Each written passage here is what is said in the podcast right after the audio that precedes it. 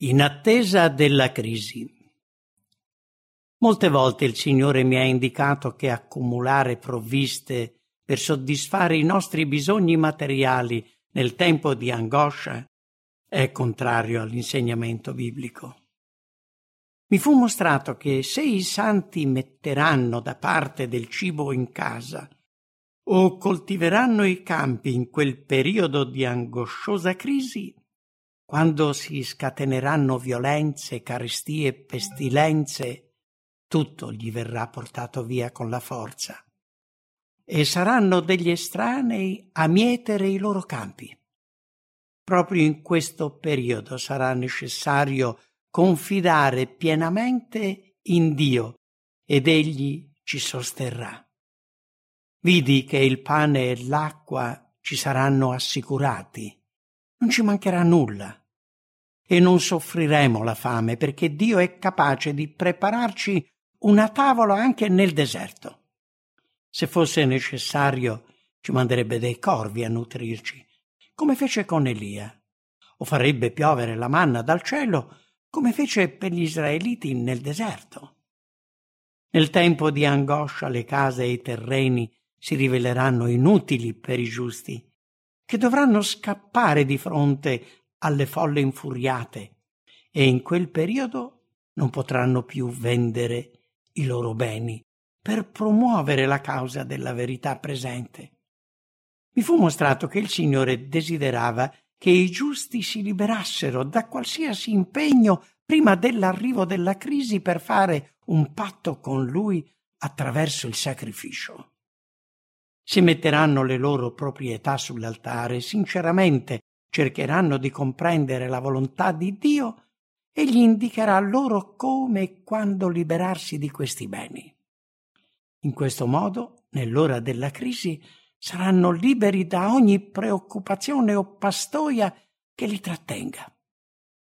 Vidi che se qualcuno tentava di conservare le sue proprietà senza chiedere a Dio quale fosse il suo compito, il Signore non gli avrebbe comunicato la sua volontà.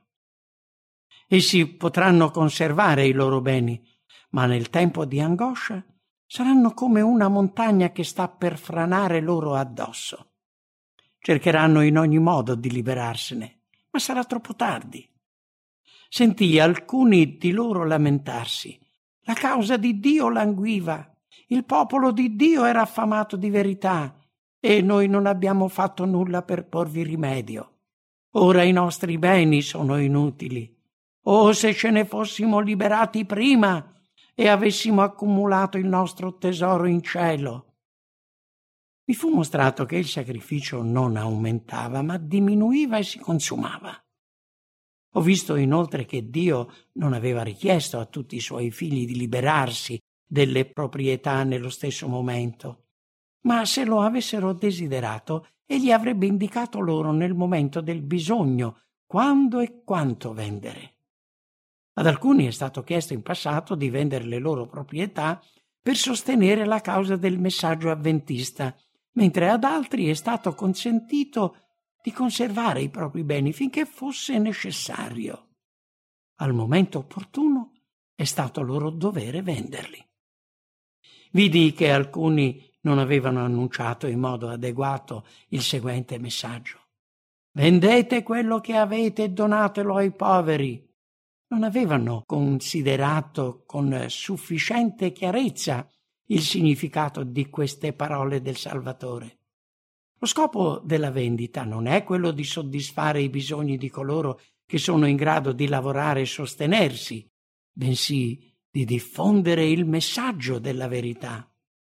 È un vero peccato incoraggiare e sostenere la pigrizia di coloro che possono lavorare.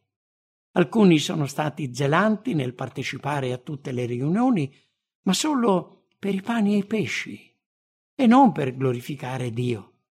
Queste persone avrebbero fatto meglio a restarsene a casa, impegnarsi a lavorare per ciò che è bene, soddisfare le esigenze della famiglia e disporre anche di qualcosa per sostenere la preziosa causa della verità. È il momento di crearsi un tesoro in cielo, catalizzando tutti gli interessi del nostro cuore e prepararsi per il periodo di profonda angoscia. Solo coloro che hanno mani pulite e cuori puri potranno affrontare questo periodo di prova. Questo è il momento di scrivere la legge di Dio nello spirito, nella mente e nel cuore. Il Signore mi ha mostrato il pericolo che corriamo nel permettere che il nostro spirito e la nostra mente siano condizionati da pensieri e interessi mondani. Vidi che alcuni si lasciano distogliere dalla verità presente e dall'amore per la Bibbia in seguito alla lettura di libri eccitanti. Altri si preoccupano all'eccesso di quello che mangeranno, berranno o di come si vestiranno.